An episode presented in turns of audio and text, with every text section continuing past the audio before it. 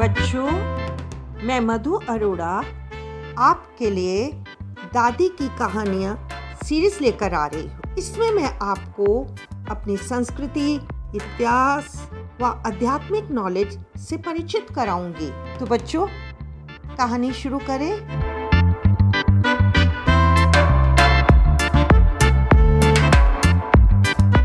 आओ बच्चों, आओ मखनो, ननिया, निकू, नौरा, आजो बच्चों, आजो, जल्दी आओ। आज मधु दादी आपको कहानी सुना रही है। बच्चों, आज मधु दादी आपको बताएगी कि गणेश जी ने विष्णु जी से अपने अपमान का बदला कैसे लिया।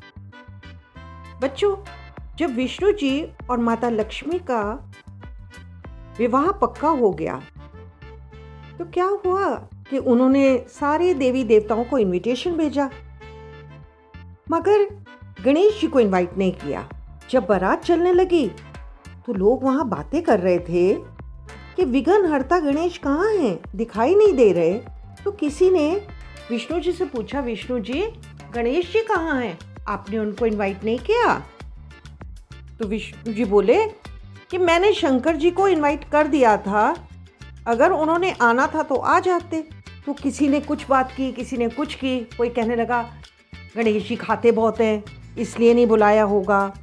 तो ये सारी बातें गणेश जी तक पहुँची। तो उन्हें बहुत गुस्सा आया। उन्होंने क्या किया? अपनी चूहों की सेना को भेजकर, जिस रास्ते से बारात जानी थी ना, उस सड़क को ही खोखला करवा दिया। अब क्या हुआ बच्चों? जब उधर से देवी देवताओं के रथ निकलने लगे तो उस सड़क पर सबके रथ ज़मीन में धस गए। वो इसलिए धसे थे क्योंकि चूहों ने वो सड़क खोखली कर दी थी। अब सारे देवी देवता कोशिश कर रहे थे अपने रथ के पहिए बाहर निकालने के लिए, पर किसी का भी पहिया बाहर नहीं निकल पा रहा था। तो लोगों ने सोचा, ये हुआ क्या?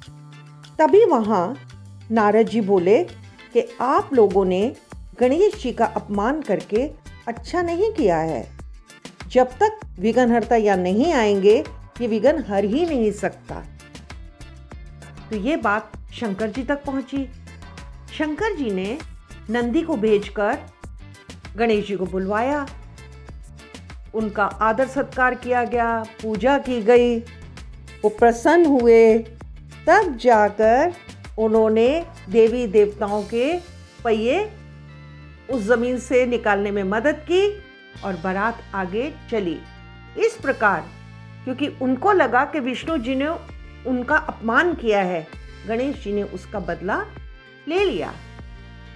तो बच्चों, आपको कैसी लगी है कहानी?